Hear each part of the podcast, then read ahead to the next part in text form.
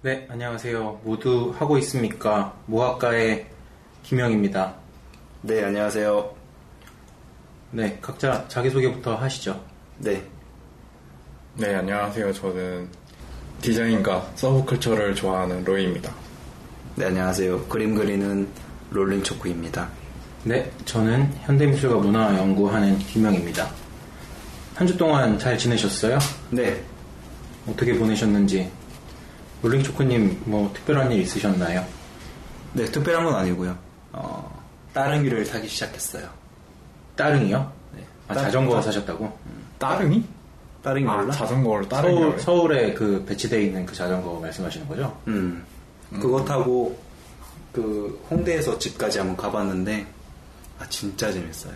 그럼 나중에 다시 거기다 갖다 놔야 되는 거야? 네. 근데 이게 묘미가 하나 있는데 음. 그 출발지에서 집까지 한 시간이 좀 넘었었는데 음. 대여 시간은 한 시간이 리미트예요. 음, 그래서 한 시간은 끊어보고자 한 번에 음. 미친 듯이 달려봤는데 한 시간 10분, 한 시간 6분으로 초과가 돼서 음. 매번 추가 비용을 냈거든요. 그, 그걸 어떻게 계산해?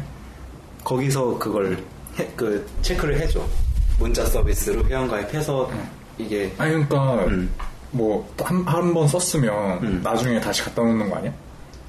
어 그 대여점 음, 뭐 홍대에서 출발해서 다른 데에서 반납을 하면 되는 거니까 아, 그게 여러 군데 이렇게 있으면, 음, 그 무슨 마페 같네? 그렇지. 음. 근데 그 한 번 이렇게 빌려서 대여 반납까지가 한 시간 안에 해야 되는데 음. 아 이게 빡세더라고. 그래서 좀 요즘 머리 써가지고 중간에 한번 환승하고 음. 그렇게 가고 있어. 로이님은 한 주간 어떻게 보내셨나요? 저는 그 요새 MB 파이널 기간인데 그걸 보면서 아주 흥미롭게 지내고 있습니다. 그리고 결승이에요? 파이널이면? 그러니까 동부와 서부로 나눠져 있는데 리그가 지금 각자 이제 동부 결승과 서부 결승을 하고 있습니다. 음. 그래서 여기서 이긴 팀끼리 또 전체 최고의 팀을 뽑는 파이널을 치르죠. 음, 한층 재밌겠네요. 네, 지금 그 시즌이 끝나간다는 아쉬움과 함께 또 최고 절정의 재미를 느끼고 있는 중입니다. 음, 스포츠 보면 시간 가는 줄 몰라요.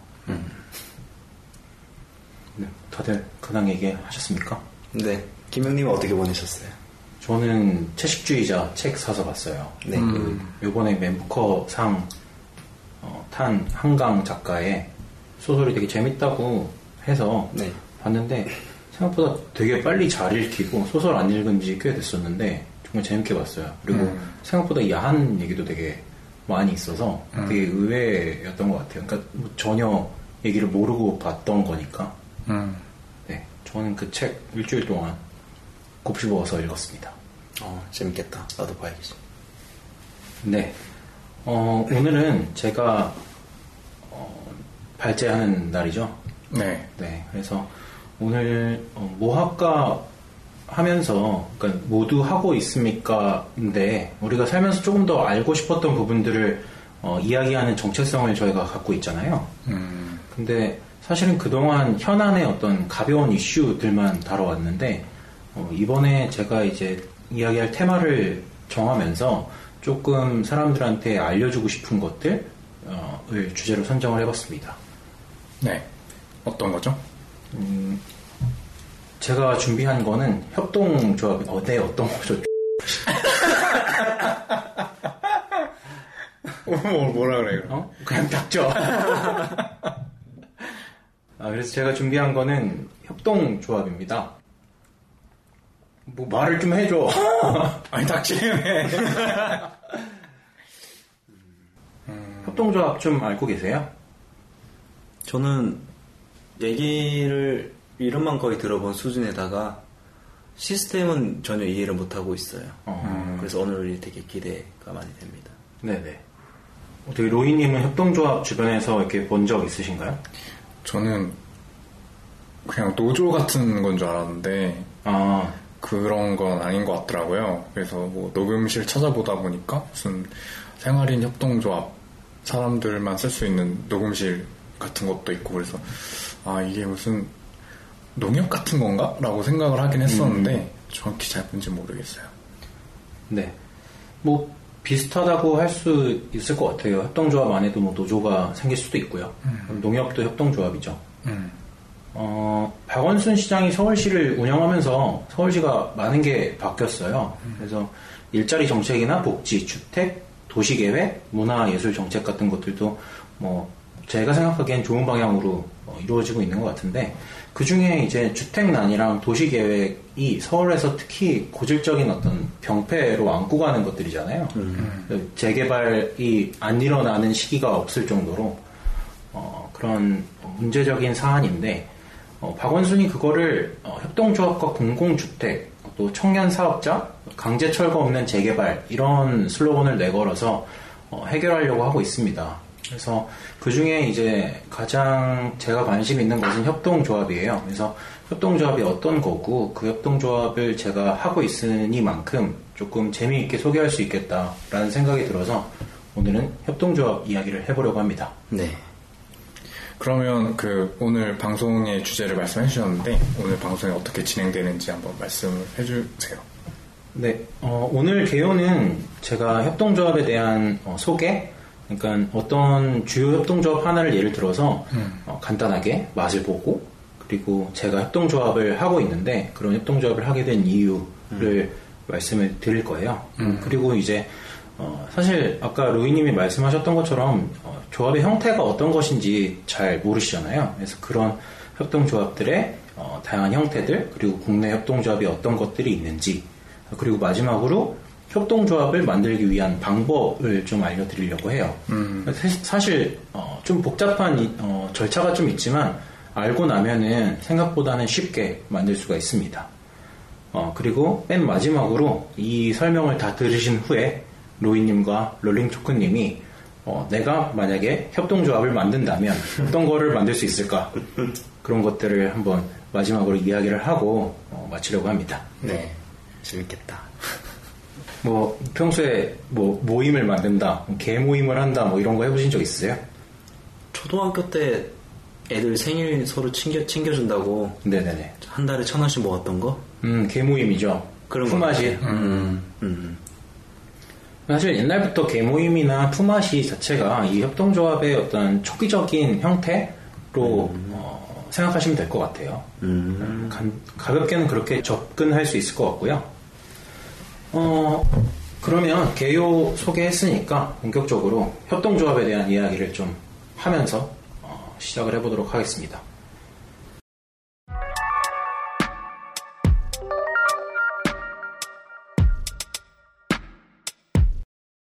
어, 그러면 개요를 바탕으로 협동조합에 대한 소개를 좀 해주세요. 네. 어, 협동조합. 이거는 사실 그냥 단순하게 얘기해서 사업을 하기 위한 조직이에요. 사업이라는 걸 하기 위해서 만들어지는 거죠. 그래서 즉 그러니까 사업을 하지 않는 협동조합은 없다라고 할 수 있죠. 그러니까 그냥 뭐 품앗이나 개모임 같은 건 아니라는 뜻이에요. 어, 그런데 이제 그 목적이나 조직을 운영하는 방식이 일반 회사랑은 좀 다릅니다. 음, 저도 가장 궁금한 게 그거였어요. 일반 사기업이랑 네. 협동조합이 정확히 어떤 지점에서 다른 건가? 네네. 그쵸. 그 부분이 이제 제일 헷갈려 하시고, 또 조합을 만드는데 이제 뭐 사업자도 내야 되고 막 해야 되니까, 네. 그냥 회사 만드는 거 아니냐, 이렇게 생각하시는 분들이 많이 계셔서, 어, 그 부분을 먼저 좀 설명을 해 드리겠습니다. 어, 정의에 대해서는 사실 되게 길어요. 이게 한, 지금 협동조합이 만들어진 지가 한 160년의 역사가 있어요. 어, 그렇게 길었어요. 네. 깜짝이야. 그래서 최초로 성공적으로 운영된 게 로치데일 공정 선구자 조합이라는 데가 있는데 어, 그 거기서부터 시작이 됐습니다. 정의에 대해서 구체적으로 소개하기에는 시간이 좀 부족하고요. 어, 간단하게 미국 농무성이라는 데가 있어요. 뭐 농림수산부 같은 데인 것 같은데 어, 거기서 만든 것과 그리고 국제협동조합 연맹이라는 데가 있는데 그 두 가지의 정의가 있습니다. 그래서 뭐 궁금하시면은 찾아보시면 바로바로 나오는 내용들이라서 정의는 어, 뛰어넘고 사실 정의를 설명하는 게 이야기가 되게 어려워요. 어, 그러니까 뭐 어떤 것들을 우리가 이해하기 위해서는 그 정의보다는 쉽게 비교할 수 있는 대상과 비교해가면서 이렇게 이야기하는 게 훨씬 빠르게 이해가 될 것 같아서 네. 어, 저는 이제 아까 로이님이 말씀하신 회사, 그러니까 주식 회사와 협동조합의 차이를 비교를 하면서 이 협동조합이 뭔가에 대해서 좀 이야기를 해보도록 하겠습니다. 네. 네, 주식회사와 비유해서 설명을 하면은 협동조합을 크게 세 가지 정도의 특징을 나눠서 설명할 수가 있어요. 첫 번째는 협동조합은 투자자, 그러니까 투자하는 사람이 있잖아요. 네. 회사에 그 투자자가 어, 소- 투자자가 소유한 어, 사업 어, 기업이 아니라 사업 이용자가 출자해서 소유하는 이용자 기반의 기업이라고 할 수 있습니다. 그래서 이러한 차이 때문에 주식회사는 투자자인 주주의 이익을 극대화하기 위해서 이제 사업을 벌려 나간다면은 네. 협동조합은 이용자의 조합원의 이익, 그러니까 이용자인 조합원이죠. 음. 조합원의 이익을 극대화하기 위해서 사업체를 운영하는 거죠. 그 여기서 이용자라는 거는 소비자를 말하는 건가요? 아니요, 조합원을 이야기합니다.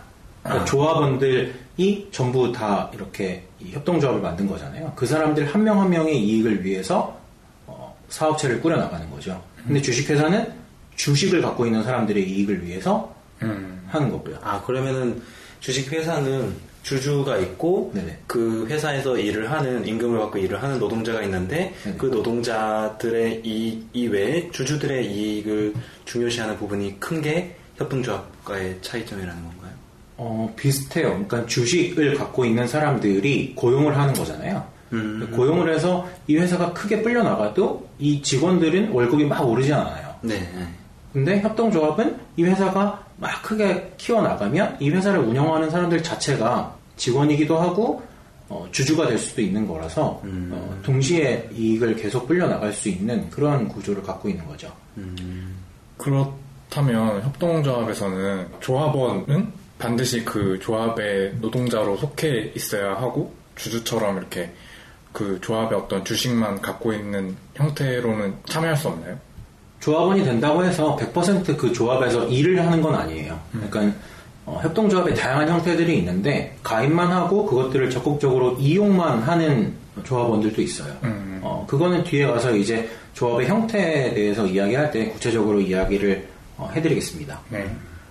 음, 그리고 두 번째는 어, 주식회사는 이 자본이 중심으로 한 주당 한 표의 의- 의결권을 가질 수가 있어요. 그래서 주식을 많이 갖고 있을수록 의결권이 많아지는 거죠. 네. 내가 대주주야 하면 이런 거 드라마에 많이 나오잖아요. 네. 그래서 그 사람이 이제 회사를 휘두를 수 있는 그런 구조를 가지고 있는데 협동조합은 출자를 하게 돼요. 주식처럼 처음에 회사를 설립할 때 출자금이라는 걸 내는데 음. 그 출자가 얼마든 그러니까 누구는 100만 원을 내고 누구는 어, 10만 원을 냈든 그런 거랑 상관없이 한 사람당 한 표의 의결권을 갖는 거죠. 아 공평하게 네. 의사 네. 행사를 하는 거네요. 그렇게 해서 어, 협동조합은 가장 민주적으로 운영되는 것이 중요한 어, 요소 중에 하나입니다. 그러면은 출자금을 많이 낸 사람이 얻을 수 있는 이익은 결국 그 출자금에 비례해서 수익을 갖는 거가 되는 건가요? 그렇죠. 출자금을 많이 낸 사람들은 그거에 해당하는 이익을 조금 더 가져갈 수 있는 구조입니다. 음, 대신에 이거는 의결권이랑 관계 있는 거라서, 그러니까 이제 협동조합을 만들어도 그 협동조합을 운영하는 이사들이 필요하잖아요. 그리고 누군가를 고용해야 되고, 그랬을 때 그 사람들을 고용하고 선출할 때 1인 1표를 행사한다는 점이 회사랑은 다른 지점이죠. 대주주들은 내가 막 내 사촌 꽂아낼 거야 해가지고 자기 사촌이 막 해가지고 문제가 많이 생기잖아요. 대기업들은. 그런 문제가 없다라는 것이 중요한 특징입니다. 아 그러면 이익 배분은 로이님이 얘기한 것처럼 네. 음, 누구는 천만 원을 내고 누구는 십만 원을 내면 이익 배분에서는 그런 차이가 나는 배분을 가져가는 건가요? 그렇죠. 하지만 보통 협동조합이 만들어질 때 출자를 다 일정하게 하게 어, 아, 되죠. 다 이제 뭐 같은 돈을 내서 같이 한번 만들어 보자. 협동조합이 엄청 큰 기업형 협동조합도 있지만 대부분은 다 소규모로 이루어지기 때문에 어, 그 출자를 그렇게 많이 한다고 해서 이렇게 수익이 엄청 많이 나는 건 아니라서 보통은 다 어, 같은 액수를 내도록 되어 있습니다. 그리고 이제 마지막으로 세 번째는 어, 사업을 통해서 발생하는 이익이 출자에 따른 배당보다는 이용 배당을 우선으로 한다는 점이에요. 방금 질문하신 거에 해당하는 내용인데요. 어, 출자 배당도 없지는 않아요. 아까 말씀드린 대로 더 많이 내면 가져갈 수 있는데 협동조합에서 출자 배당은 출자금에 대해 이자를 지급하는 방식이에요. 그러니까 이자를 더 많이 가져가는 거죠. 출자금을 많이 내면 이자가 많이 쌓이잖아요. 그러니까 이자를 가져가는 방식이지 어, 회사처럼 이렇게 내가 대주주라서 더 많이 가져가고 이런 건 아닙니다. 그래서 이런 출자 배당 제한을 아예 그 정관에 협동조합을 만들 때 정관에 법적으로 이렇게 어, 명시를 해요. 계약서를 쓰는 거네요.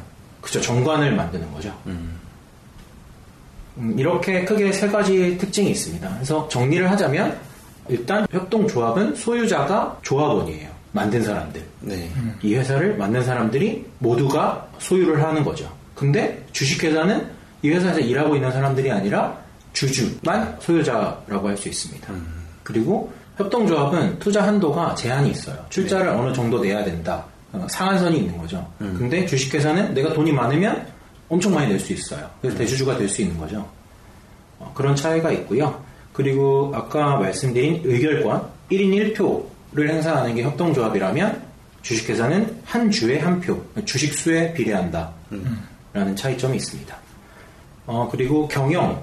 경영은 협동조합은 조합원에 의해서 선출된 이사회가 경영을 해요. 그리고 이사회가 경영을 못할 때 이사회가 고용한 경영자. 이사회 안에서 선출한 경영자가 어, 경영을 하게 됩니다. 근데 주식회사는 주주에 의해서 선출된 이사회가 경영을 하게 되죠. 어, 그리고 어, 수익 배분 어, 같은 거는 아까 말씀드렸던 대로 협동조합 배당 원칙에 따라서 출자 배당을 먼저 선행한 후에 벌어들인 수익을 공평하게 n분의 1에서 나눠 갖는 형태예요. 어, 주식회사는 전혀 그렇지 않죠. 어, 이렇게 협동조합과 주식회사를 어, 비교를 해봤습니다. 그 얘기만 들으면 굉장히 이상적인 형태의 기업체가 될 수 있을 것 같은데 네. 단점 같은 건 없나요? 아, 단점이요. 네. 협동조합이 어, 이러한 특징 때문에 단점도 많고요, 장점도 많이 있어요. 그래서 음, 장단점을 어, 얘기를 해보자면은 저는 어, 첫 번째 협동조합은 배당 서- 배당보다는 서비스 이용이 목적이에요. 협동조합을 만들 때는 돈을 많이 벌겠다 이게 아니라 이 서비스가 필요하다라고 생각하는 조합원들이 모여가지고 조그만 규모의 회사를 설립을 하는 거죠. 어, 그렇기 때문에 크게 수익이 기대되지 않는 사업들도 많고요. 그리고 영리 기업에서는 어, 활용하지 않는 어떤 생산적인 자원을 활용할 수 있는 가능성이 높아지기도 하죠. 음. 그 무슨 얘기예요? 그러니까 뭐 영리를 추구하는 기업들은 그이 조합원, 그러니까 회사를 꾸려 나가는 사람들의 이용의 편의를 생각하진 않아요. 그러니까 이 회사가 엄청 커졌으면 좋겠다라는 큰 대의가 있기 때문에. 근데 협동조합은 이용자가 만든 거기 때문에 이 각각의 이용자가 생산적으로 어, 활용을 할 수 있는 범위가 넓어진다는 거죠. 음, 또 다른 특징은 어, 협동조합은 이윤이 직접적인 목적이 아니기 때문에 어, 비싸게 서비스 또는 재화 같은 것들을 제공하는 게 아니라 원가에서 지속 가능한 운영을 하면서 어, 최소한의 마진만 더한 가격으로 운영을 하는 거예요. 그래서 안정적으로 운영을 할 수가 있죠. 대신에 단점이라 하면 그 최소한의 어, 비용이 어, 생산되지가 않는다면은 망하는 거죠. 네. 그래서 쉽게 또 망할 수도 있습니다. 음, 그리고 마지막으로 세 번째는 어, 협동조합은 소수의 어, 지배주의 어, 의사결정 방식이 아니라서 어, 민주적인 의사결정을 해야 돼요. 네. 그래서 어, 총회를 하게 되는데 조합원들이 다 와요 그때는. 네. 음. 몇, 그게 뭐 몇십만이든 어. 다 옵니다. 음. 어, 다 와서 어, 사실 민주주의에서 가장 이상적인 건 만장일치잖아요. 그럼 만장일치가 될 때까지 회의를 할 때도 있어요. 와. 그러니까 뭐 그게 이틀이고 3일이고 회의를 할 때도 있죠.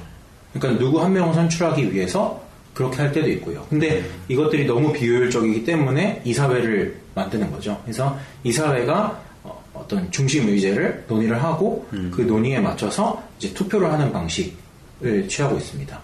그러면 아무래도 결정권자가 있고 CEO 같은 존재가 있는 그런 사기업보다는 의사 결정이나 그런 부분에 있어서는 좀 속도가 더딜 수는 있겠네요. 네. 그리고 갈등이 심하죠. 전, 전문성도 좀 떨어질 수 있을 것 같고. 맞습니다. 근데 전문적인 경영인을 고용하는 경우도 있고요. 그런 측면에서는. 그리고 사실 전문적, 전문성이 꼭 필요한 협동조합이 그렇게 또 많지는 않아요. 그러니까 조합원들 각자 이용의 목적에 맞춰서 만들어진 거기 때문에 조합원들이 의뢰하던 일에 일을 모아서 협동조합을 만드는 경우도 있고 또 그냥 내가 뭘 사고 싶은데 너무 비싸서 혹은 뭔가 이제 사업을 벌리고 싶은데 어, 출자금이 없어서 그것들을 모아서 하는 경우가 많아서 이미 각각의 전문성이 확보가 돼 있는 사람들이 모인다고 해도 무방하고요. 음, 어쨌든 어떤 결정 과정에 되게 어, 지루함 같은 것들이 있죠. 너무 이제 갈등이 심화돼서 어떤 것들이 결정을 못한다거나 그래서 굉장히 비효율적인 단점이 있습니다.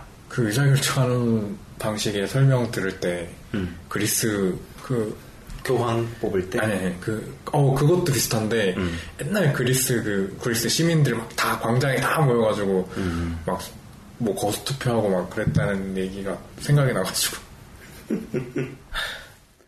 네, 그리스의 결정 방식과 되게 유사한 면이 있어요. 협동조합은. 이제 좀 한 가지 예를 들면서 좀 협동조합에 대해서 구체적으로 좀 설명을 해볼게요. 네. 어, 가장 먼저 떠오르는 협동조합 뭐 있으세요? 없어요. 잘 모르세요? 네. 농협?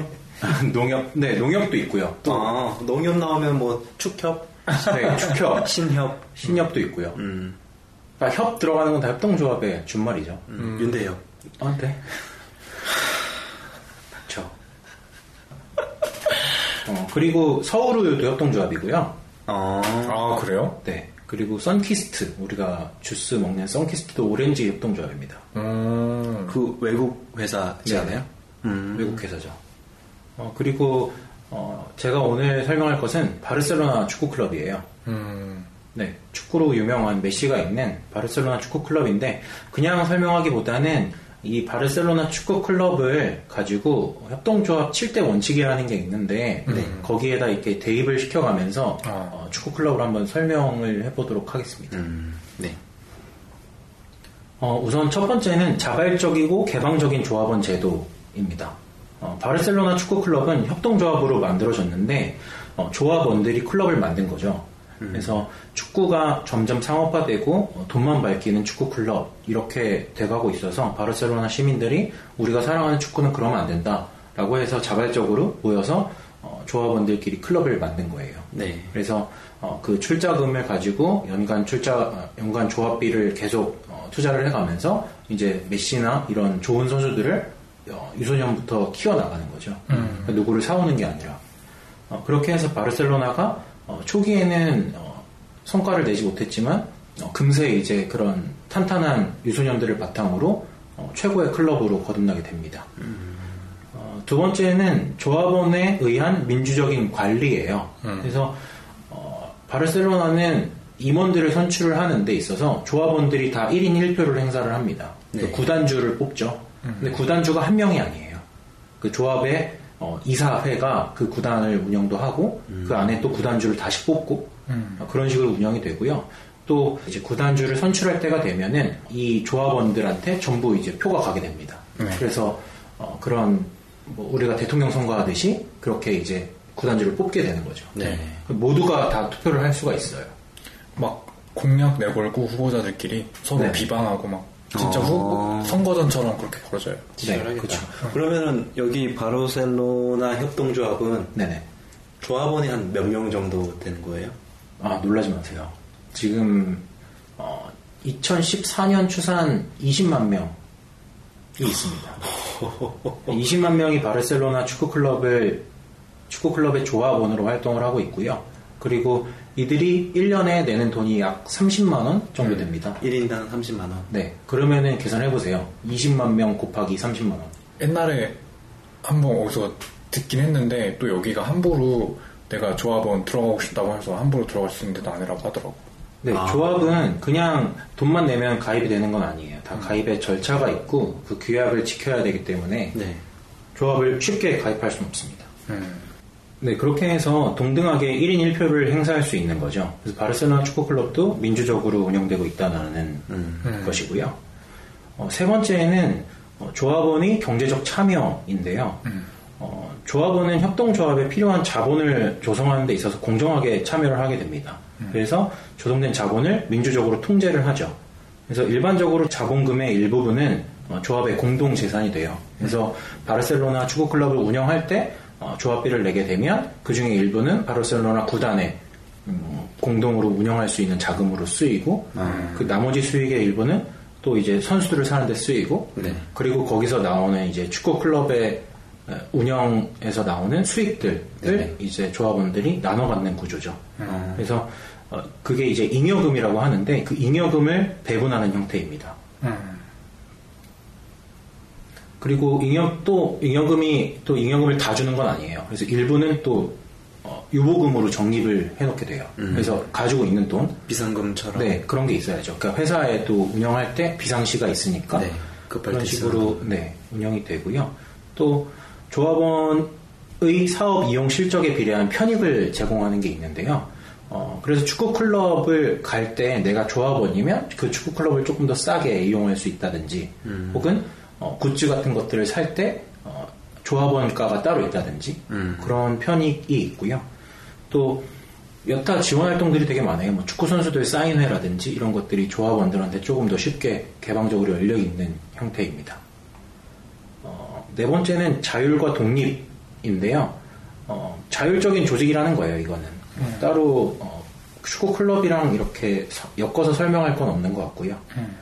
어, 다섯 번째는 제일 중요한 건데 교육, 훈련 및 정보를 제공하는 것입니다. 어, 앞서 말씀드린 것처럼 바르셀로나 축구 클럽을 아무나 가입할 수가 없어요. 그러니까 협동조합에 대한 어, 큰 이해도가 있어야 되고요. 또 특히 축구 클럽 협동조합에 대한 또 특별 케이스의 어, 이해도가 있어야 되는 거죠. 그래서 어, 조합에 가입을 하려면 교육 이수 시간이 따로 있고요. 아. 네, 그런 교육을 한 다음에 이제 어, 조합에 가입할 수 있고 어, 그런 것들이 나중에 이제 조합원으로서 내가 어, 속해 있는 이 회사의 어, 이해도를 높이는데 크게 도움이 되죠. 어, 그리고 여섯 번째는 협동조합 간의 협동이에요. 그래서 이 바르셀로나 축구 클럽도 유니세프나 그런 어, 국제기관 이런 어, 뿐만 아니라 또 세계 다양한 협동조합과 연합을 해가지고 어, 유소년들을 키우고 또 어, 부대 어떤 사업체를 운영하는 경우도 있고요. 그리고 엠블렘 같은 거를 박을 때도 협동조합 엠블렘을 박는 경우도 있어요. 그래서 바르셀로나 축구를 TV로 보다 보면은 그 축구장 외곽에 광고판들 되게 많잖아요. 그 광고판들이 그 지역의 협동조합인 경우들도 있거든요, 간간히. 아. 네. 그러니까 다 돈을 받기 위해서 어, 그 간판을 세우는 건 아니에요. 그리고 바르셀로나 농구단도 있고 네. 음. 그 협동조합이 성공적으로 운영이 되면서 그 주변으로 막 번져 나갔죠. 음. 그리고 어, 마지막으로는 지역사회에 대한 기여예요. 그래서 이게 협동조합들마다 되게 차이는 있지만 다들 이것들을 하고 있습니다. 협동조합들이. 아, 방금 그럼 얘기해준 7, 7대 원칙이라는 게 네네. 어떤 협동조합이더라도 기본적으로 지켜주는 그쵸. 것들인 거네요. 네네. 그러니까 협동조합을 만들 때의 어, 큰 그림 같은 거예요. 그러니까 이런 것들을 협동조합을 할 때 이런 것들을 지켜가면서 해야 이제 어, 세계의 많은 협동조합들이 어, 부패하지 않고 어, 네, 원칙을 지키면서 음. 점점 더 커 나갈 수 있는 거죠. 맨체스터 유나이티드도 시민구단이라고 해서 시민이 주주라고 막 하던데 영국은 또 자본 금융의 나라니까 주식회사 구조이려나? 협동조합이 아니라? 그게 근데 시민구단이라는 게 그 협동조합으로 운영되는 구단도 있지만 그거를 광고로 쓰는 구단들도 있더라고요. 그냥 이건 니네 거야 이렇게 얘기하는 구단들. 실제로 맨체스터 유나이티드는 선수들 사는 걸로 문제가 많잖아요. 왜? 축구 못하는 선수들 쉽게 내보내고 잘하는 애들 쉽게 데려오고 그런 것들이 결국에는 어, 자본 때문에 자본에서 결부되는 거거든요. 그 비싼 선수를 데려오려면 비싼 광고들을 받아야죠. 그렇게 되면 계속 어, 악순환이 이어지는 겁니다. 네, 이렇게 협동조합 7대 원칙을 바르셀로나 어, 축구 클럽에 어, 빗대서 한번 이야기를 해봤습니다. 뭐 지금까지 궁금한 사항 있으신가요? 그 출자금을 내는 것과 네네. 조합원이 출자금을 내는 것과 그 다음에 연말에 정산을 해서 배분금을 받는다고 했잖아요. 네네. 수익 잉여금을 배분받는다고 했는데 네네. 이렇게 세계에서 제일 큰 바르셀로나 협동조합의 음, 잉여금은 1인당 얼마 정도가 돌아오려나 어, 그거는 어디 나온 게 없어요, 사실. 그러니까 조합원이 아니면 알기 어려운 부분이기도 하고요. 어, 그리고 어, 예측해 보건데 그렇게 많지는 않을 거예요. 그러니까 잉여금을 배당하는데 그것들이 n분의 1 되는 거라서 그리고 n분의 1도 전체 잉여의 n분의 1이 하는 것이 아니라 잉여 중에 또 일부를 떼서 n분의 1을 하는 거라서 그렇게 많지는 않을 거예요. 그리고 이게 협동조합이라는 게 큰 수익을 바래서 만드는 것들이 아니라서 그러니까 이용계, 이용자들이 조금 더 낮은 가격으로 편리하게 정말 자기의 어, 목적을 달성하고자 만드는 거라서 이 조합원들도 그걸로 큰 돈을 벌고자 하는 사람들도 별로 없고요. 그리고 한 가지 되게 신기했던 게 협동조합원들도 그 입장권을 산다 그러고 그리고 그러니까 서비스를 이용하는데 공짜로 이용하는 게 아니고 조금 더 좀 할인된 금액으로 이용한다는 게 되게 네네. 신기했어요. 어, 이, 거기서 협동조합의 가장 큰 특징이 드러나는 건데요. 어, 이거는 현대사회에서 조금 더 안정적인 환경을 만드는데 초점이 맞춰져 있는 거예요. 아까 앞서 처음에 설명해드린 주식회사와의 결정적인 차이점인 거죠. 또 한 가지 예를 들자면 스위스의 쿱이라는 데가 있어요. COOP 쿱. 쿱. 네. 어, 우리나라로 따지자면은 이제 거대 마켓 체인 같은 거예요. 대형 마트 같은 거죠. 근데 그게 이제 스위스뿐만이 아니라 유럽에 많이 흩어져 있는데요. 어, 쿱이 협동조합으로 만들어진 거예요. 그래서 조합원들이 엄청나게 많이 가입이 돼 있고 스위스 국민의 4분의 1이라고 제가 들은 것 같은데 그래서 어, 스위스 국가가 망하더라도 이게 어, 다 전부 일정한 출자를 했기 때문에 개개인이 그 정도의 돈을 유지할 수 있는 수준이면은 절대 망하지 않는 구조가 되는 거죠. 그래서 바르셀로나 축구 클럽도 다른 구단들과는 다르게 다른 구단들은 주주가 망하면 클럽을 팔고 이렇게 되잖아요. 근데 그 구단 구단주가 다 각각 다 쪼개져 있으니까 바르셀로나는 안정적으로 운영이 될 수가 있는 거죠. 대신에 엄청난 흑자를 만들어내지 못해요. 그리고 적자가 나면 20만 명이 나눠서 부담하는 거고. 네네. 그리고 그 잉여금 이야기가 나와서 그런데 스위스 쿱 같은 경우에는 생산자가 있고 소비자가 있어요. 네. 그러니까 쿱에 납품을 하는 생산자들이 있죠. 네. 그리고 그 마켓에 가서 물건을 사는 소비자도 있고요. 그두 개가 다 같이 있어요. 다 전부 조합원이에요. 그래서 자기가 생산한 거 이외에 다른 사람이 생산한 거를 조금 싸게 먹는 거죠. 자기 걸 내주 좀 싸게 납품하는 대신에. 그리고 조합원이 되면 그 조합원들은 어, 뭐 쿠폰 같은 것들을 받는다거나 아니면 뭐 음, 이제 유럽 전역에 이제 쿱이 흩어져 있으니까 어느 지역에 가도 내가 안정적으로 경제적인 어, 수준을 맞출 수 있는 거죠. 이게 쿱이 좋겠다고 생각이 드는 게 우리 생활용품들이나 식자재 같은 것들을 파는 마트인데 주주가 없는 구조다 보면은 네네. 그런 잉여금을 빼고 그러니까 거품- 가격의 거품 같은 게 빠지고 이렇게 공급이 되는 걸 거잖아요. 그쵸. 음, 우리나라도 생기면 되게 좋겠다. 우리나라도 있습니다. 아 그래요? 네. 그거를 2부에 설명을 해드리겠습니다. 아, 다 준비되어 있구나. 저는 축덕으로서 얘기를 들으면서 약간 좀 반박을 하고 싶은 것도 있었는데 그게 뭐 오늘 내용이 중요한 부분 아니니까 그냥 넘어가도록 하고 그 들으면서 생각이 든 게 그 바르셀로나뿐만 아니라 많은 구단들이 회원제 서포터를 운영을 하면서 그들한테서 이제 일종의 멤버십 참여비를 받고 또 일종의 어, 서비스를 제공하고 뭐 할인된 티켓을 제공한다던가 그런 식으로 서비스를 제공하고 그런 것들이 꽤 많이 있다라는 생각을 해보게 됐어요. 생각해 보니까 근데 그런 면에서 볼 때 유럽에서는 이 어떤 조합 형식이라는 게 어, 생각보다 꽤 많이 퍼져 있는 것 같다라는 생각이 들었는데 스페인 말고도 다른 이탈리아나 뭐 다른 유럽 지방에서도 이런 조합 형식이 많이 발견되나요? 네. 어, 이탈리아랑 스위스 이런 데가 거의 협동조합이 굉장히 많이 활발하게 이루어지고 있고요. 프랑스도 그렇고요. 그래서 유럽 국가들은 사실 그 경제의 안정을 힘써온 지가 우리나라보다 훨씬 더 오래됐잖아요. 네. 그래서 어, 그거의 어떤 대안책 이런 걸로 협동조합들이 굉장히 많아요. 그래서 스위스 쿱도 엄청나게 큰 체인이고요. 그 쿱 말고 다른 체인들도 되게 많아요. 그래서 어, 프랑스 같은 경우에는 어, 문화 활동가들 있죠. 뭐, 아, 예술가들. 뭐 그런 사람들이 협동조합에 가입해서 안정적으로 월급을 받는 구조도 있고요. 그래서 사회적 약자 계층이 조합을 만들어서 조금 더 안정화된 삶을 어, 유지할 수 있게끔 하는 협동조합들이 되게 많이 있습니다. 그리고 우리나라에서도 서울시에서 박원순이 하는 그런 행정적인 것들이 다 유럽을 벤치마킹해서 가지고 들어오는 것들이에요. 그러면은 수출이 아니고 내수 안정에 굉장히 적합한 형태가 될 수 있는 거네요. 국가가 강, 어, 국가의 경제가 이제 탄탄해지는 어떻게 보면 어, 중요한 지점이라고 할 수 있죠. 그러니까 우- 우리는 크게 어, 경제 위기를 한번 겪었잖아요. 네. 근데 지금도 2018년에 또다시 경제 위기가 닥쳐올 거라는 경제학자들의 예상 같은 것들이 있는데 네. 그런 것들을 타개할 만한 어떻게 보면 중요한 대안 중에 하나라고 할 수 있습니다. 음. 근데 아직까지는 이해도가 굉장히 많이 부족하고요. 또 현실적으로 우리나라에서 협동조합은 8, 90%가 만들어진 지 1년 안에 망하게 돼 있어요. 그러니까 아직까지는 성공적으로 이렇게 구조화되지 못하고 있는 거죠. 그 이유도 설명해 이따가 해주나요?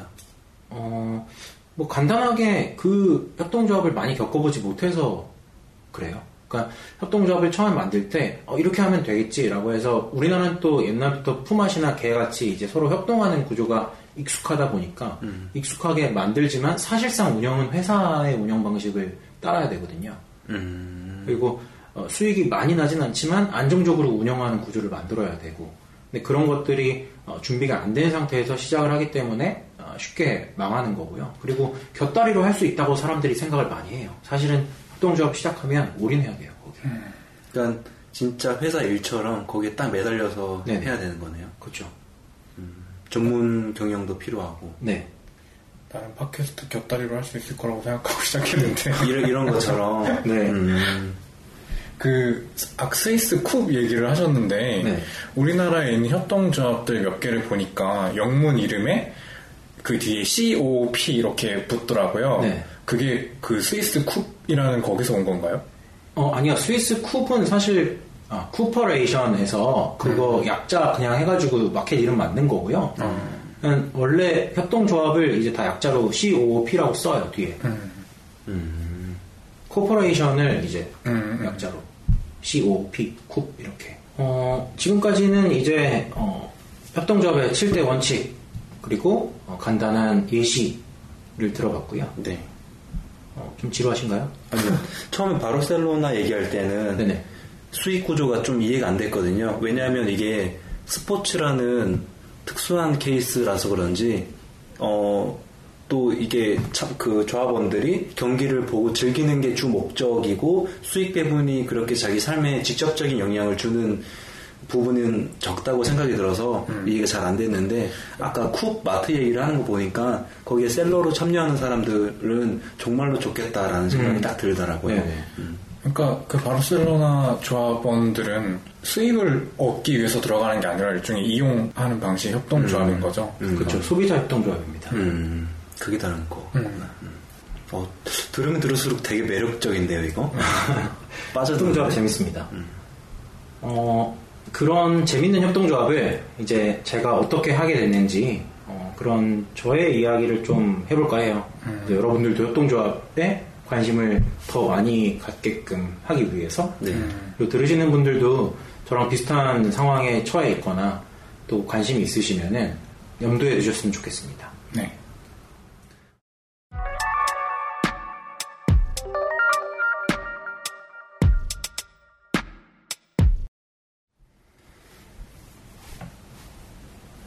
네, 지금까지는 협동조합의 특징 그리고 이제 주요 협동조합을 잠깐 살펴봤는데 어, 조금 안쪽으로 들어와서 제가 협동조합을 활동하고 있는데 그 계기를 좀 이야기를 드리면서 음. 유형에 대해서 자연스럽게 넘어갈 수 있을 것 같아요. 막 제가 경제적으로 되게 힘들 때가 있었어요. 돈을 계속 못 벌고 한 6개월 가까이를 통장 잔고가 계속 10만 원을 안 넘을 때가 있었는데 어, 그때 되게 힘들었거든요. 그 월세를 내지 못해서 계속 이제 독촉을 당하고 그런 시절에 어떻게 하면은 조금 더 안정적으로 살 수 있을까? 그러니까 돈을 적게 벌면서 어, 좀 더 안정적인 생활을 영위할 수 있을까를 고민하던 차에 협동조합이라는 걸 알게 됐어요. 그래서 주택협동조합이라는 게 있더라고요. 집을 같이 짓고 그 낮은 전세값으로 어, 같이 모여가지고 이제 품앗이나 개모임 같은 것들을 해가면서 살아가는 거죠. 어, 그렇게 해서 협동조합을 시작을 하게 됐고요. 그래서 처음에 1년 가까이를 교육을 받았어요. 협동조합 교육을 조합원들끼리 모여서 뭐 비폭력 대화, 그러니까 폭력적이지 않게 민주적으로 대화하는 방법. 아, 그리고- 그리고 부터 시작을 하네요. 네, 그 비폭력 대화가 굉장히 재밌습니다. 해보면. 그러니까 말하기가 되게 어려워요. 또 근데 김영 김영님은 되게 이렇게 속사포로 이렇게 밀어붙이는 거 잘하잖아요. 네, 그리고 제 성격 자체가 되게 공격적이고 또 이렇게 거르지 않고 얘기하는 특징이 있어가지고 내가 그렇게 공격적이었니? 사과합니다. 제가 비폭력 대화를 배운 사람이에요. 네. 아, 배우신 분이 그렇게 배우니까 그걸 딱 빼고 할 수 있는 거지. 폭력을 행사하기 전에 조용히 하세요. 어떤 거예요? 그런 대화법이라는 게? 일단은 상대방을 생각하는 거예요. 가장 중요한 거는 상대방이 어떤 대답을 할지 같은 것들을 생각을 하는 거죠. 근데 비폭력 대화는 중요한 점이 한 명이 배워서는 되는 게 아니에요. 그래서 어, 가정에서도 이제 폭력적인 남편, 뭐 폭력적인 아내, 뭐 이런 게 있을 때 어, 한쪽이 배운다고 해서 그 비폭력 대화가 이루어지는 건 아니고 양쪽이 서로 배워서 노력을 굉장히 많이 해야 합니다. 그래서 실제로 강의 나오시는 강사분도 2년 걸리셨대요. 제대로 체화, 체화하는데요? 네네. 그리고 가장 중요한 건 아이들 가르칠 때 그런 것들이 되게 많이 어, 주요하게 작용을 하게 되더라고요. 근데 그거는 생각해보니까 조합원으로서 필요하다기보다 사실 우리가 살면서 이웃 간의 충돌이 되게 많잖아요. 요즘 뭐 층간소음 이런 걸로 막 살인까지 일어나기도 하고 그러는데 어떻게 보면 주택 협동조합을 만들면서 이웃끼리 모여서 살아가는 방식까지도 이제 디자인을 해주는 그런 걸로 보여서 되게 어, 좋은 교육인 것 같다는 생각이 드네요. 그리고 이게 집을 짓는 1년 동안 교육을 받으면서 조합원들끼리 계속 만나고 이런 거 가- 같이 배우고 얘기하고 얼굴 익히고 음. 그런 기간을 갖는 거네요, 그러면. 그쵸. 입, 주하기 전에. 네네. 같이 살 사람들을 서로 친해지는 계기도 있고요. 사실 근데 비폭력 대화를 배운다고 해서 그렇게 폭력적인 게 없어지는 건 아니에요. 그런 거 같긴 해요. 네. 실제로 그러니까 민주적인 절차를 위해서 그러니까 어떤 게 민주적이고 어떤 게 어, 조금 더 합리적인지 그런 것들을 공부하는 중요한 계기가 되는 거지. 사실 폭력적인 성향이 없어지진 않더라고요. 알겠니? 너무 잘 알겠어요. 조심해. 어, 비폭력 대화도 비폭력 대화고 그거 말고 또 이제 경제를 공부해요. 실제로 아, 어, 우리가 돈을 어느 정도 세이브할 수 있는지 그리고 어, 우리가 모였을 때 어떤 이익을 낼 수 있는지 이런 것도 공부를 하게 되고요. 또 가장 중요한 건 협동조합을 설립하게 되는 절차들이죠. 절차가 되게 많아요, 사실. 어, 뒤에 절차에 대해서 어, 자세하게 이야기를 할 텐데 어, 그런 절차들을 공부하는 시간들이 굉장히 길었습니다. 근데 그게 굉장히 중요한 부분인 것 같네요. 네네. 그러니까 제가 협동조합 이 내용을 살짝 공부를 하면서 보니까 이게 한국에서 가능할까라는 생각이 들었을 때 가장 걸리는 게 하나는 경쟁이 너무 체화돼 있다라는 것과 하나는 이, 이 협동조합이라는 걸 잘 굴러가게 운영을 하려면 경제에 대한 이해도가 조합원들 각자가 되게 높아야겠다라는 그 두 가지가 사실 가장 걸리는 점이었는데 그런 식으로 뭔가 경제에 대한 교육도 해주고 또 어떤 화합하는 방식에 대한 교육도 해주고 그런 게 굉장히 좋네요. 네, 실제로 세무사가 와서 교육을 합니다. 그럼 그 교육을 하는 주체는 서울시가 되는 건가요? 어, 서울시에 있는 상담 지원센터가 있고요. 또 그거 말고 이제 지자체에서 운영하는 것도 있고요.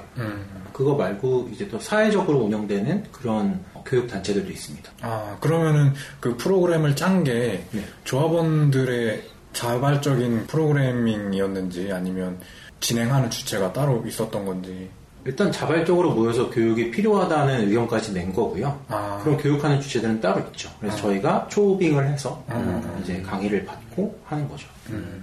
실제로 그 강의 중에 되게 기억에 남았던 거는 협동하는 강의가 있었어요. 협동을 어떻게 해야 되나. 어른들이 그걸 되게 못해요. 예, 우리 옛날에 학교 다닐 때 생각하면은 두레 같은 거 있었잖아요. 네. 두레 또 너무 올다가요. 향아 모듬, 모듬으로 이렇게 우리 팀별 과제하고 이런 것들 되게 어렸을 때는 부끄러운 게 없으니까 익숙한 것들이었는데 어, 성인이 돼서 그 협동 강의를 들었을 때 정말 오글거려 미치는 줄 알았어요. 이제 막 다섯 명, 여섯 명 생판 처음 보는 어른님들 이렇게 모아가지고 뭐 같이 모여가지고 무슨 색깔을 좋아하는지 얘기해봐요. 이런 거 하거든요. 그래서 내가 빨간색을 좋아한다. 그러면은 빨간색을 왜 좋아하는지 상대방을 설득시켜야 되는 그런 과정이 있습니다. 어. 그래서 최종적으로 발표를 할 때, 아, 우리 팀은 무슨 색을 정했어요. 그래서 이 색이 왜 우리한테 의미가 있고, 왜 이게 좋은지에 대해서 발표를 해야 되는 그런 시간도 있었고요. 뭐, 또 하나는 우리가 사는 이상적인 형태의 협동조합, 주택 협동조합은 어떤 것인가. 이런 것들을 이제 팀별로, 어, 토론을 하는 그런 시간들도 있습니다. 근데 그런 것들이 처음에는 정말 못해요, 다들. 다들 쭈뼛쭈뼛하고, 아, 뭐, 똑똑하시니까 그쪽이 하세요. 이러든지. 아, 어, 아니면은 아 그래도 어, 우리 인문학 쪽에 있으니까 뭔가 인문학적으로 이런 것들을 풀어보세요 하면서 서로 넘기기 급급해요 처음에는 근데 이제 시간이 지나고 조금씩 친해지면서 이런 것들이 어, 완화가 됩니다 음. 그래서 어, 서로 자기 의견을 마음껏 펼칠, 펼칠 수가 있고 또 어, 적극적으로 참여하고 또 반대로 참여를 안 하는 사람들도 생겨나죠 그럼 자연스럽게 떨어져 나가는 거예요 아, 나는 협동조합 이 구조를 열심히 공부해도 나랑 잘 안 맞을 수 있어. 나는 그냥 개인주의 성향으로 그냥 어디 오피스텔 같은 거 구해서 살래. 이렇게 해서 나가는 경우도 있고요. 이런 교육 과정이 되게 중요한 게 어, 자기가 이 조합의 어떤 구조에 적합한지 적합하지 않은지를 판단하는 되게 중요한 과정이라서 더꼭 필요하다고 할 수 있습니다. 어, 질문이 하나 있는데요. 네. 주택협동조합에서 가장 핵심이지 않을까 싶은 출자금, 조합원들의 출자금으로만 집을 올릴 수 있, 는 건가요? 어, 일단은 주택이 필요한 사람들이 모여가지고 어, 혼자 짓는 것보다는 조금 더 싼 가격에 집을 지을 수 있기 때문에 어, 그것들이 적은 돈은 아니겠죠. 서울시에다 집을 짓고 어, 서울시뿐만 아니라 어디든 뭐 집을 짓고 사는 거에 대해서 부담은 있겠죠. 근데 사람들이 많이 모여서 어, 이렇게 그렇다고 해서 넓은 평수를 짓는 건 아니에요. 그러니까 최소한의 자기가 살 수 있는 그런 공간을 마련을 하는 거죠. 어, 그렇게 됐을 때는 확실히 혼자 어, 서울에서 집을 짓고 사는 것보다는 싸게 어, 안정적으로 개인의 어떤 공간을 마련할 수 있는 거죠. 주택협동조합은 집을 짓는 형태도 있는데요. 뭐 SH공사나 서울시에서 이렇게 운영하는 공공임대주택들도 있습니다. 그래서 다 지어진 임대주택에 협동조합으로 들어가는 사례들도 있고요. 서울시에서 정책적으로 협동조합을 만들어서 어, 들어가서 이제 입주금만 내고 살아가는 형태도 있습니다.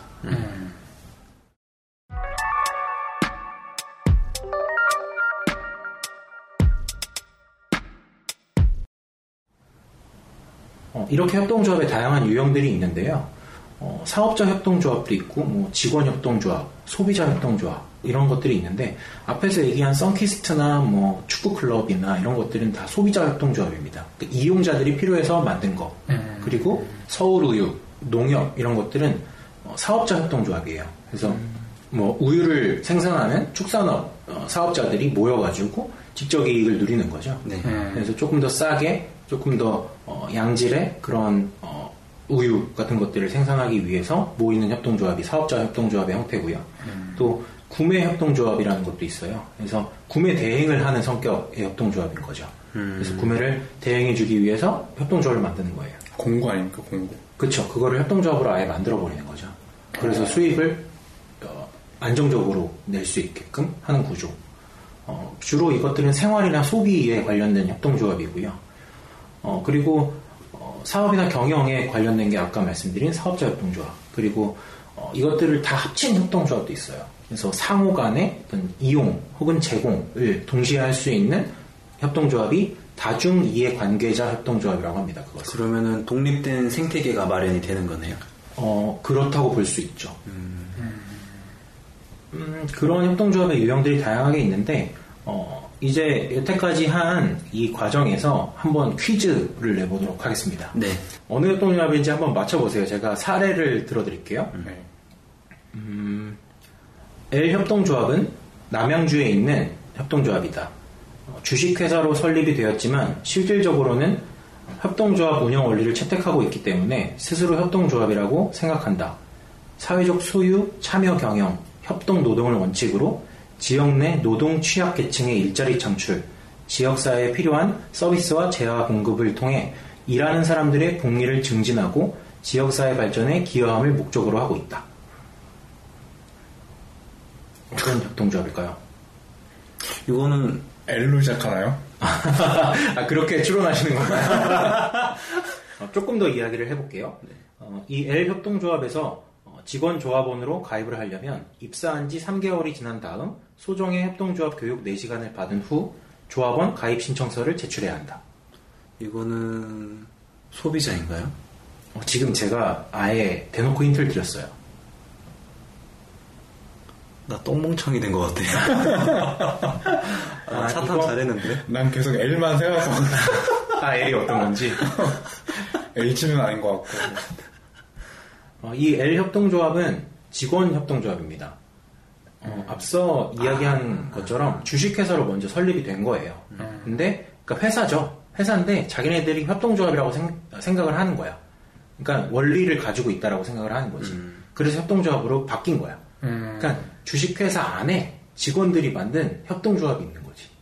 아. 이렇게 될 수 있습니다. 그러면은 그, 그 회사는 뭐 생산하는 제품이 있을 거고 네네. 그 제품을 생산하는 노동자로 들어간 사람들끼리 만든 협동조합인 거예요? 그렇죠.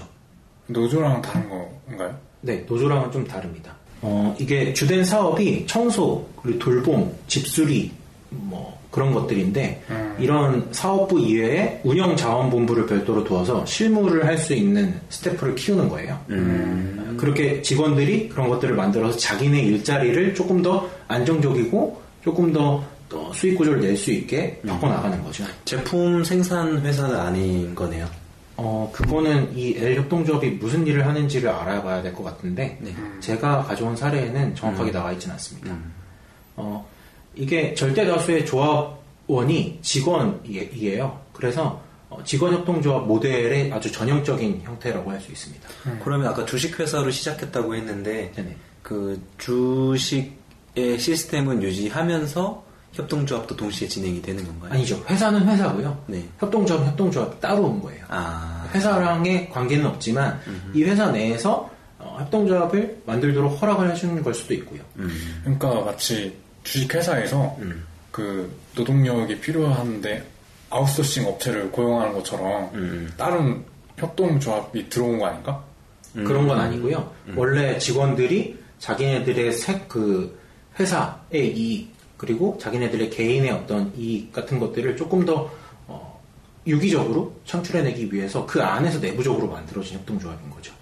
그러면은 노조와 차이점이 어떻게 되는 거예요? 노조는 이제 어, 실질적인 어떤 일을 하진 않죠. 그러니까 어, 노와 조의 서로 관계를 어, 이렇게 조율하기 위한 게 노조고요. 어, 그리고 이, 협, 이 협동, 직원 협동조합은 그 관계를 조율하는 게 아니라 이 직원들이 서로 실질적인 운영 그리고 조금 더 좋은 형태의 어, 나은 생산물 같은 것들을 연구하고 또 그런 것들이 고스란히 자기들한테 오게 되고 그리고 또 아까 말씀드린 청소, 돌봄, 집수리 뭐 이런 것들 그 직원들 안에서 서로 품앗이 하나 개를 할 수 있는 그런 형태를 말하는 거죠. 되게 특이한 경우라서 퀴즈를 한번 내봤고요. 네. 음, 또 다른 사례 한번 어딘가요, 거기가? 저도 잘 모릅니다. 그럼 어떻게 맞추라고? 자, 교육받을 때, 김영님이 교육받을 때 받았던 퀴즈인가 봐. 계속 지금 머릿속에 L, L, 남양주대 나중에 찾아보자. L 뭐지? 제 생각엔 남양주에 있으니까 뭔가 농업과 관련된 협동조합인 것 같아요. 자, 두 번째 사례입니다. 어떤 협동조합인지 맞춰보세요. 네. 청취자분들도 한번 같이 맞춰보시면 좋을 것 같습니다. 어, 이탈리아 볼로냐 지방에서 일어난 일이에요. 1974년에 카디아이라는 협동조합이 생겨났습니다. 이 카디아이는 취약계층의 고용과 사회 서비스 제공을 함께 수행하는 그런 협동조합이에요. 근데 이 카디아이가 처음에는 어, 어떤 회사에서 여성 노동자들이 있었는데 그 여성 노동자들이 급여가 굉장히 낮고 고용이 안정도 되지 않은 상태였어요. 정식 계약이 안 되는 상태였죠. 근데 어, 그래서 이 여성 노동자들이 어, 이런 조건에 불만을 품고 스스로 협동조합을 만들어서 급여와 근로조건을 개선하자 이렇게 얘기를 한 거죠. 여기까지는 직원 그렇죠. 아까 말씀드린 직원 협동조합입니다. 네. 어떤 회사에서 직원들이 아, 급여 조건에 불만을 품고 만든 협동조합인 거죠. 근데 어, 이제 이런 협동조합을 만들고 나서 조합원들의 어, 노력으로 어, 업무 조건이 좋아지고 어, 그리고 어, 이 사람들이 그 볼로냐 지방에서 어, 치료받고 있는 어떤 파병군이라든지 아니면 취약계층의 자녀들을 돌보고 이런 것들을 사업적으로 해 나가면서 굉장히 성공적으로 발전되는 협동조합 형태가 됐어요. 네 어, 이것은 무슨 협동조합일까요? 사업자 협동조합 아닙니다. 아니요? 네. 어? 이제 나중에 독립했다는 거지 않아? 독립 어, 힌트를 드리자면은 어, 서비스를 제공하기 위해 만든 협동조합이에요. 네. 그러니까 자기네들의 급여 조건을 개선하기 위해 시작은 했지만 어, 여성 노동자들이 만들었고 그 여성 노동자- 노동자 들이 자기의 어떤 처우 개선을 했잖아요. 네. 그 다음에 이제 어떤 자녀 돌봄이라든지 아니면 파병군의 치료라든지 이런 일들을 해 나가기 시작했어요. 네 그렇게 해서 외부의 사회적인 그 자금 유입을 많이 받았고 그런 돈으로 운영이 되는 협동조합이 된 거죠. 네. 그랬을 때 이 협동조합은 여성 협동조합 아닙니다. 처우 개선 협동조합. 엉망 아니, 처, 뭐, 이 협동조합은 사회적 협동조합입니다. 어, 협동조합에는 영리를 추구하는 협동조합도 있고요. 어. 비영리를 추구하는 협동조합도 있습니다. 그러면은 처음에 회사 안에서 처우 개선을 위해서 만들어졌다고 했는데 네. 그 후에 뭐 파병 군인이라든지 이런 홈케어 서비스 같은 걸 제공할 때에도 그 원래 있었던 회사 일을 하고 그이그 일 외적으로 활동을 하는 거예요. 어, 어, 정확하게 말씀드리자면은 자신들의 처우와 급여를 개선하기 위해서 직원 협동조합을 만들었는데 개선이 됐어요. 네. 이 개선이 되고 나서 이제 그 협동조합으로 우리가 어, 우리가 당했던 것들을 되풀이하지 않기 위해서 사회적으로 어떤 역할을 하자라고 어, 이야기를 해서 어, 어떤 비영리적인 일들을 하기 시작한 거죠. 그러니까 애초에 직원협동조합을 만들 때도 본인들의 처우 개선을 위해 만든 거라서 영리를 추구하기 위해서 만든 협동조합은 아니었 던 거죠. 근데 되게 궁금한 게 노조를 안 만들고 협동조합을 만들 생각을 어떻게 하게 됐을까요? 어, 일단은 그 회사가 취약하면 노조를 만들어 봤자 소용이 없겠죠. 아, 그래서 그 협, 협동조합으로 어, 회사의 내실을 경쟁력을 스스로 만들어 나가면서 그 만들어낸 어, 좋아진 급여를 자신들이 돌려받는 쪽으로 네네. 하게 된 거네요. 그렇죠. 그러니까 본인들 스스로가 처우를 개선해 나가기 시작을 한 거예요. 음, 신기하다. 근데 거기서 사장이 막을 수도 있잖아요. 굳이 그 회사가 좋아지는데 막을 이유가 있을까요? 근데 그 회사가 좋아지고 난 뒤에 음, 월급은 동결시키고 이렇게 할 수도 있잖아요. 어, 뭐, 글쎄요. 그거는 협동조합의 일이라서 사실 회사 사장이 협동조합에 가입이 되지, 돼 있지 않으면 그 민주적인 절차가 아니기 때문에 그렇게 할 수는 없을 것 같습니다. 조금 어려우셨나요, 이번 문제는? 대답이 없어. 로이님 어디 갔어요? 듣고 있었습니다. 네. 마지막으로 그러면은 조금 쉬운 이야기를 한번 해보겠습니다. 네. 쉬운 사례 네. 맞추기 쉬우실 거예요. 어, D 생활 협동조합은 네. 어, 서울 지역에 있고요. 정답, 대우. 천재인데? 어, 욕 나올 뻔했어. 2001년에 지역 주민들이 모여서 안전한 먹거리와 친환경적인 생활재를 공동으로 구입하고 생명과 창조를 지향하는 교육 문화 사업을 벌이기 위해서 성립했다. 소비자 협동, 협동조합. 네, 맞습니다. 나 또 D만 생각하고 있었는데. 네가 어딘가? 어, 배우래. 씨. 동아? 어, 이게 가장 대표적인 어, 작은 협동조합의 형태라고 할 수 있습니다. 그래서 초기에는 이게 한평 남짓한 공간에서 시작이 됐대요. 그래서 유기농 농- 유기 농산물을 공급하는 공동 구매하는 그런 것으로 시작을 했는데 이제 그게 점점 커져서 널찍한 매장이 만들어지고 그다음에 소비자 생활협동조합 법이 있어요. 그래서 그런 어, 법을 만들어서 이제 조합원들을 점점 늘려가고 출자금을 만들고 해가지고 이제 그런 어, 마켓 음. 새 형태가 된 거죠. 그렇게 해서 이제 어, 친환경적인 생활재를 공동으로 이제 구입하고 소비할 수 있는 그런 형태를 만든 것입니다. 어, 들을수록 매력있네요. 근데 그리고 나서 이제 그때 아까 7대 원칙 중에 지역에 기여해야 한다 뭐 이런 것들이 있었잖아요. 네. 실제로 이 어, 생활협동조합들은 많은 생활협동조합들이 다 하고 있는 일들인데요. 뭐 숲속 학교라든지 아니면 농사체험 캠프, 뭐 나무 심기 이런 것들이 또 대안학교 같은 것들과 이렇게 연계가 돼서 만들어지고 있습니다. 그 7대 원칙이 협동조합법에 걸리는 거예요, 안 하면은? 그거를 법으로 정관으로 만들 그 집어 넣을 수도 있고요. 네. 굳이, 굳이 넣어야 되는 그런 건 아니에요. 그냥 어떻게 보면 어, 협동조합의 어떤 대원칙 같은 거죠. 음, 그 지속 가능성을 위해서 네네. 최소한으로 지켜야 될 원칙 같은 네, 거. 맞습니다. 음, 사회자 협동조합 좀 생소하신가요? 우선 어, 영리 활동을 하지 않고 네네. 그게 지- 그 운영이 계속 가능할까라는 의문이 생겨서 음, 어차피 사람이 하는 일이고 시간을 들여서 직접 이렇게 봉사를 하든지 어떤 도움을 주든지 할 텐데 어, 자기가 생활하기 위해서 버는 돈 이외에 다른 일을 스스로 이제 봉사활동 시간으로 빼서 하는 건 그런 개념인 건지 모르겠네요. 어, 정확하게 그런 건 아니에요. 그러니까 사회적 협동조합은 100% 비영리를 추구하는 건 아니고요. 네. 어, 그냥 일반 협동조합보다 어, 공익사업을 조금 더 많은 퍼센트를 하는 거예요.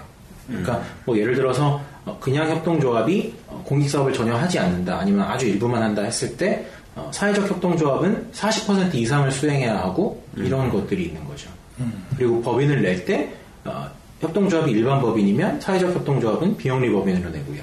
음, 그러면은 이제 출발부터가 조금 다르니까 네. 국가 보조금을 더 받는다든지 이런 게 그럴 수 있죠. 그 설립 자체를 할 때 그냥 일반 협동조합은 시나 도에 가서 그냥 신고를 하면 되는데 네. 어, 사회적 협동조합은 우리나라 기획재정부에서 이제 인가를 내줘야 돼요. 음, 그래서 이제 국가가 관리하는 경우가 되게 많죠. 그러면은 이제 지원금을 주고 활동을 잘하고 있는지 국가에서도 이렇게 확인도 하고 어, 뭐 지원금을 100% 주는 건 아니고요. 네. 감독을 하죠 대신. 아. 그러니까 비영리로 만들어서 이익을 추구할 수 있잖아요. 네. 그러니까 좋은 사업이다, 뭐 사회 사업이다, 뭐 뉴스에 많이 나오잖아요. 어떤 네. 뭐 종교에 누가 뭐 사회 사업 한다, 교회에서 사회 사업 한다고 막 이윤을 착, 착취하고 뭐 이런 경우도 있고요. 뭐 이런 것들이 사회적 협동조합에서 일어날 수 있거든요. 그런 것들을 감독하는 기관이 따로 있고요. 어, 그리고 이들이 주로 하는 일들은 지역사회 재생, 그리고 주민의 권익 증진, 또는 뭐 취약층의 사회 서비스 일자리 제공, 뭐 이런 것들을 하는 게 비영리 사회적 협동조합이라고 할 수 있습니다. 그 배당이 금지가 돼 있어요, 사회적 협동조합은. 돈을 한 푼도 가져갈 수 없죠. 그러니까 조합의 어떤 아주 최소한의 운영이 될 수 있는 어, 이익을 취할 수는 있지만 네. 잉여금을 통한 어떤 배당을 받을 수는 없는 거예요. 그럼 조합원들은 어떻게 먹고 사는 거예요? 조합원들은 먹고 살려고 하는 게 아니죠. 그러네요. 네. 그럼 출자금도 낼 필요가 없겠네요. 사회적 협동조합은. 출자금이 적을 수 있겠죠. 어쨌든 비영리 법인을 만들더라도 초기 자본이 들어가는 거니까요. 그러면 일과 외 시간을 할애, 할애 해서 활동을 해야 되는 거네요. 그렇죠. 그러니까 아까 앞서 설명드린 그 카디아이 같은 경우도 어, 자기네들의 급여를 개선하려고 노력을 한 거지 어, 그 회사에서 조합을 만들어서 돈을 벌려고 만든 게 아니거든요. 그리고 나서 앞으로 그 밖에 하는 일들도 어, 떤 취약계층을 도와주거나 어, 자기네들의 어떤 안정화된 노하우를 가지고 안정화시킬 수 있는 환경을 만들어주거나 뭐 이런 일들을 하는 거고요. 어떻게 좀 이해가 되셨습니까? 앞에 초반부 얘기할 때는 이해가 되고 있었는데 네. 뒤로 갈수록 점점 더 어려워지는 것 같습니다. 아 돈을 안 보니까 도대체 이걸 왜 하나 싶습니까? 어, 그렇지, 그렇지. 그게 제일 핵심인 것 같아. 어, 아, 네. 세상에 그런 사람들이 있을 수가 있나. 목적이 있는 것 같아요. 그러니까 협동조합은 대부분 이제 조합원의 필요에 따라서 정해지는데요. 비영리 협동조합 같은 경우에는 공익적인 목적이 있는 거예요. 그 공익 사업을 하고자 할때 어, 협동조합이라는 걸 만들어서 그러니까 조금 더 안정적인 어, 회사처럼 운영되는 자원봉사 단체 뭐 이런 것들을 생각을 하는 거죠. 사실 여러분들처럼 돈을 밝히면 이런 것들을 상상도 할 수 없으실 거예요. 그러게요. 음. 그- 그래서 이렇게 공감이 안 됐구나. 로이님 꿀먹은 벙어리가 되셨어요. 탐탁치 않은 표정이잖아. 지금 그냥 들으면서 드는 생각이 네. 그냥 봉사 단체 만들어놓는 거랑 뭐가 다를까 그 생각이 계속 드는데 그러게. 응. 얘기 듣고 보니까 응. 그 차이 좀. 봉사 단체도 다 협동조합인 건가? 그런 경우도 있고요. 아닌 경우도 있지만 이 그렇게 뭐 예를 들어서 봉사 단체를 예를 들어 보자면 어 우리가 봉사 단체에서 이제 자원봉사자들을 받잖아요. 그럼 자원봉사자들의 어떤 일당을 줄 수도 있고요. 음, 그리고 아니면 자원봉사자들이 음식을 만든다 했을 때 그 음식을 제공할 어떤 기업체 이런 것들을 섭외를 해야 되잖아요. 그런 일들을 할때 어, 그냥 일반 봉사단체에서 주먹구구식으로 하는 것보다 조합, 그러니까 비영리 법인을 설립을 해서 어떤 체계적으로 운영될 수 있는 과정을 만들고 또 그 안에서 어, 공익적인 활동이니까 어, 공익 사업에 대한 어떤 수익도 있을 거예요. 그런 그런 수익들을 또 다시 사회에 환원하고 이러한 어떤 투명한 과정들을 위해서 조합을 설립을 하는 거겠죠. 근데 그 우리나라의 조합 설립법인가? 그게 만들어진 지가 얼마 안 됐다고 들었는데 네. 그러면 그 전에 있던 단체들도 우리는 협동조합이다 그런 성격을 띠고 활동을 하는 단체들이 있었던 건가요? 네, 맞아요. 조합법이 훨씬 설립되기 훨씬 전부터 있었고요. 뭐 가장 대표적으로 그냥 조합을 생각한다면 농협 굉장히 오래됐어요. 음, 농협은 거의 협동조합인지 모를 정도로 대기업이 돼서 사실 협동조합이라고 말하기가 좀 어려운 부분도 있거든요. 근데 농협 같은 경우도 굉장히 오래됐고요. 그런 식으로 협동조합이 굉장히 많이 있습니다. 음. 네, 어느 정도 궁금증이 해결이 되셨으면 네. 1부는 여기서 마치도록 하고 네. 2부에서 이제 방금 로이님이 궁금해하신 그 협동조합의 개수 네. 그리고 국내에 어떤 협동조합들이 어떤 것이 있나 그리고 이제 여러분들이 협동조합을 만든다면 어떻게 만드실 것인지 네. 이런 이야기를 좀 더 나눠보도록 하겠습니다. 네.